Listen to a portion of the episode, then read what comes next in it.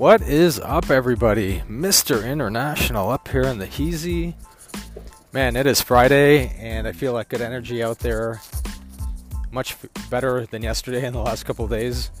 Um, I was feeling kind of sick last night. Suddenly, I was kind of getting a headache, and uh, my throat felt weird. And you know, I've had these construction workers coming in my house. So I was like, had flashes of COVID, but I woke up this morning and I'm feeling fine. So it was probably just stress related. And as some of you may know, uh, stress is, in my opinion, and a lot of people's opinions, uh, one of the major causes of illnesses. Uh, if you have chronic stress and you're always stressed out, eventually your body's going to turn that stuff into something that's really bad. So it's important when you're getting these small colds or ailments to take a beat, to chill out for a minute.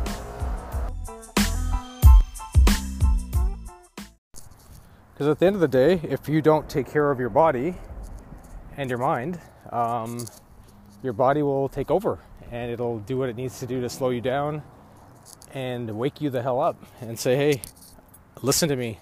I need something from you. I need you to chill out. So, anyways, uh, here we are on a nice Friday.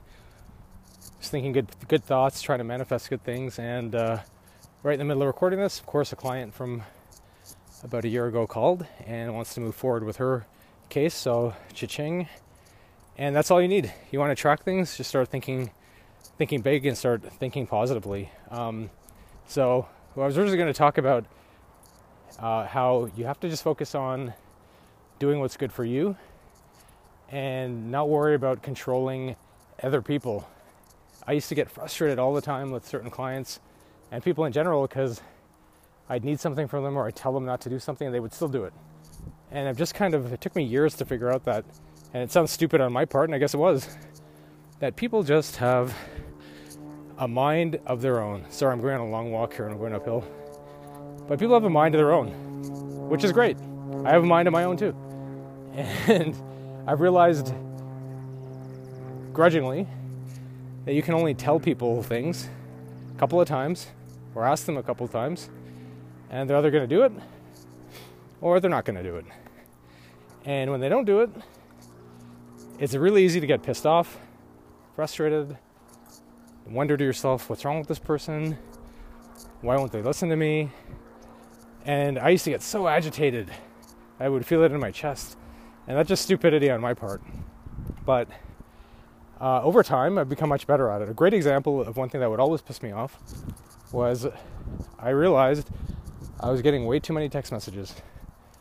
I was literally getting up to 5,000 text messages a month from clients. I know because I would look at my cell phone bill and it would, you know, have a count of ingoing and outgoing texts. And that's not a big deal because I don't get charged for texts, but it showed you how much time was being spent on the phone texting. And imagine this lunacy, which I think texting, there's a lunacy to some of it, because imagine this whole thing where you're communicating with another human being, taking your fingers and typing on this microscopic keyboard. Like to me, there's it's just crazy. It just, just to me, it's just really it sounds nuts. And so, with with that being said, um, it just became really agitating to be texting with clients because the problem is when you open the door to texting with clients or whoever, you can't close that door very easily. And suddenly, in this instant gratification 24 7 world we live in now, here in the States, and increasingly around the world, you'll find that people will expect you to be at their beck and call all the time. So once you open the door to texting, those it's not like they're going to text you during business hours. They're going to text you when it's convenient for them because they don't care about you. They just care about themselves because that's human. That's human nature. So people would text me friday night saturday morning sunday morning sunday night and then by monday they'd be pissed off that how dare i don't how dare as me as their attorney how dare i don't reply to them. And it's like fuck you. And so after a while Took me years. I finally had the courage to tell people, you know what, I don't accept text messages. So what I started doing is when a client would text me, I just wouldn't reply. Because the second I would reply to a text, that would open that door. The door would be open, it would creak open, and it's like it would open an avalanche. And little known fact, I'm not sitting in front of my desk in front of a certain client's file 24 7. And I can't take notes about what your communication is. And I can't answer, I most certainly can't answer technical legal questions on a tiny little phone keyboard for you to misinterpret and then later blame me for uh, misinterpreting it. So I just started to shut the door on texting. And so last year, I remember talking to one guy, and he's like, "How can I contact you?" I said, "Well, you can call me or email me." And he's like, "Okay." And then we ended up having a. I said, "Don't do texting though, because we don't do that anymore." And we ended up having a laugh because we, I went into this five minute conversation with him about how it was just too much overwhelming and people were crazy with texting, so we don't accept texts anymore. We literally talked about it for five minutes just for fun. I kid you not. Upon hanging up on this guy, about two minutes after I hung up, hang up on him, he starts texting me. I'm not even making this up. He literally starts texting me questions. And I'm like, you'd think he's joking, right? Like it's almost like you would somebody would do that in jest. Like you'd end a conversation about don't text me, and then right away they text you. You'd almost think it was it was done as a kind of like a sarcastic joke, right? He literally wasn't joking. Like this is how fucking stupid and selfish people are. Like, and that's when I started well, even before that, I just realized, you know, people are just, they just have a mind, they're mindless, but they have a mind of their own, if that makes any sense. It doesn't, but work with me, work with me. So I was like, what?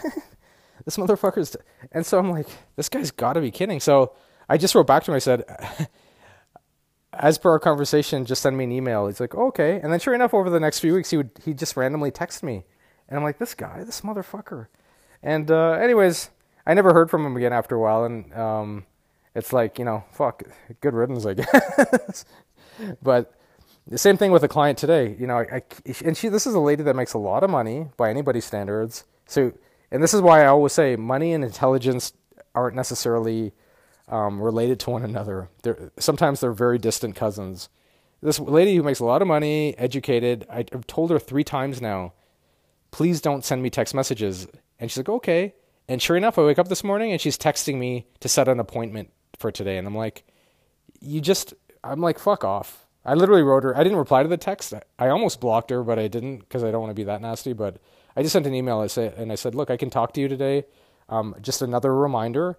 Uh, it's the it's the law firm's policy to not uh, text message. So, and you know what? I, I I start. My body was about to start getting upset, but just because I have a, like a bit of a trigger with it.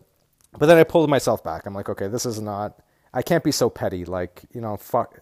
Just because she doesn't understand things, I can't. You can't let people control the situation. And I, I think that was the biggest problem I had as a lawyer for many years. I would always let people control the situation. And, anyways, long story short, um, don't get mad. You know, work on.